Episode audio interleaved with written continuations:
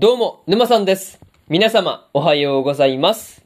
今回はですね、そのビスクドールは恋をするの9話の感想ですね。こちら、語っていきますんで、気軽に聞いていってください。というわけで、早速ですね、感想の方、入っていこうと思うわけですが、まずは一つ目ですね。衣装が完成して、というところで、若菜がですね、マリンとサジュナから頼まれていたコスプレ衣装がですね、まあ、ついに完成していたわけなんですが、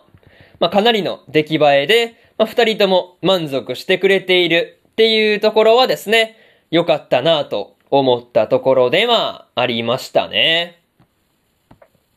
まあ、それと、サジュナがですね、若菜と衣装の素材っていうところについてをね、まあ、こう、なんていうか、こう、詳しい感じにやりとりをしているっていう時に、マリンがですね、こう、自分なりに詳しげな感じを演出しようとして、まあ、見事に失敗してしまっているっていうところがですね、見ていて、微笑ましいところでした。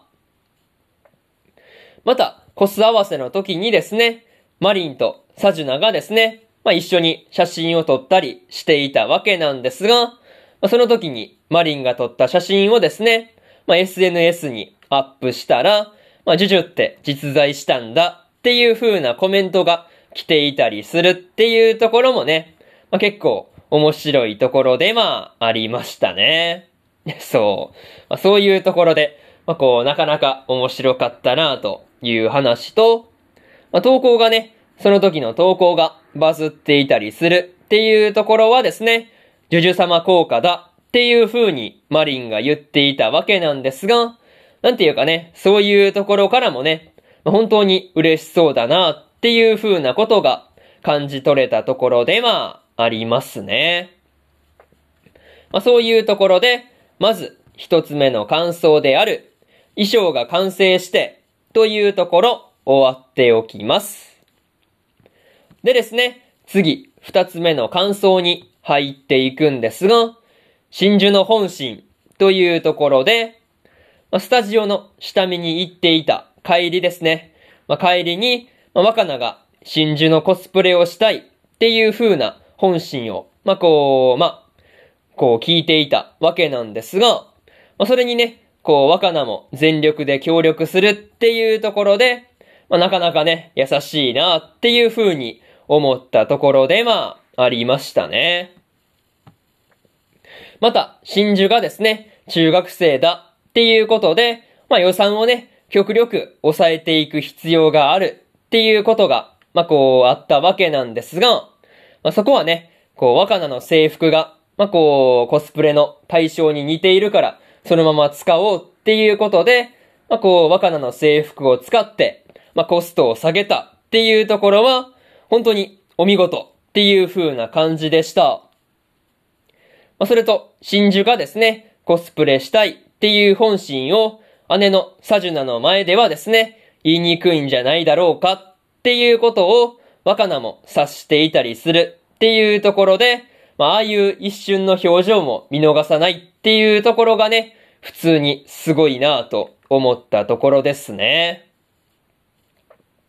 まあ、にしてもね、こう自分には似合わないからっていう風に言っている真珠に対して、まあ、なりたいものが、になるのがコスプレのいいところだっていう風にね、若菜が言っていたりするっていうところもね、まあ、すごく印象に残っているところではありますね。まあ、そういうところで、二つ目の感想である、真珠の本心というところ、終わっておきます。でですね、次、三つ目の感想に入っていくんですが、男性らしく見せるというところで、若菜がですね、いろいろと工夫をしたことで、まあ、中学生の真珠のですね、お財布にも優しい状態で、まあ、コスプレ衣装を丸々仕上げていたわけなんですが、まあ、その結果、サジュナとマリンからもですね、絶賛されていて、まあ、本当に良かったなぁと思ったところで、まあ、ありましたね。まあ、そんな真珠の断層の実現にはね、胸のことを何とかするっていう必要があったわけなんですが、まあ、それ以外にもね、肩幅も男性らしく見せないといけないっていうところで、まあ、問題が山積みだったわけなんですが、そういうところを解決できるようなね、アイテムとかがあったりするっていうところで、結構驚かされたところでまあ、ありますね。また、最初はね、若菜も真珠の胸を晒しだけで何とかしようとしていたわけなんですが、まあ、それだけではね、さすがに無理だっていうところもね、予想通りなところでまあ、ありましたね。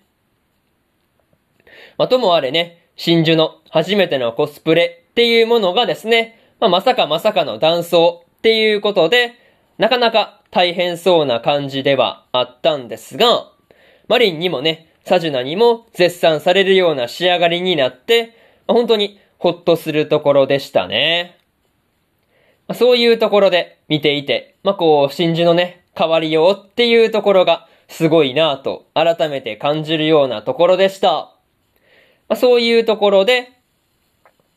三つ目の感想である男性らしく見せるというところ終わっておきます。でですね、最後にというパートに入っていくんですが、今回は若菜がですね、マリンとサジュナから頼まれていたコスプレ衣装を仕上げてコス合わせまでしていたわけなんですが、それと同時に真珠のコスプレ衣装も準備していたんだっていうところはですね、結構驚かされたところでまあありましたね。また、真珠の断層はですね、パッと見で、まあ誰かわからないくらいに見事な仕上がりだったわけなんですが、まあそれでもね、こう、笑うと、まあ女性らしさが出るっていうところもね、なんていうか、こう、面白いなっていう風に思ったところではありますね。まあ、にしてもね、最後の方はスタジオでの撮影っていうところがね、まあ、ドタバタになってしまっていそうな感じがあったんですが、まあ、果たしてどんな写真が撮れたのかっていうところは、なかなか気になるところではありますね。まあ、とりあえず次回の話では、まあ、こう、次はどんなコスプレ衣装を作ることになるのか、まあ、そこをね、今から楽しみにしておきたいというところで、今回のそのビスクドールは恋をするの9話の感想ですね。こちら終わっておきます。でですね、今までにも1話から8話の感想はそれぞれ過去の放送で語ってますんで、よかったら過去の放送もですね、合わせて聞いてみてくださいという話と、今日は他にも2本更新しておりまして、ありふれた職業で世界最強の2期の8話の感想と、東京24区の8話の感想ですね。この2本更新してますんで、よかったらこちらの2本もですね、合わせて聞いてみてくださいという話と、明日はですね、怪人開発部の黒市さんの8話の感想と、スローループの第9話の感想、そしてですね、ワッチャプリマジの第21話の感想ですね。この3本更新しますんで、よかったら明日もラジオの方聞きに来てくださいという話で、本日3本目のラジオの方終わっておきます。以上、沼さんでした。それでは次回の放送でお会いしましょう。それじゃあまたね。バイバイ。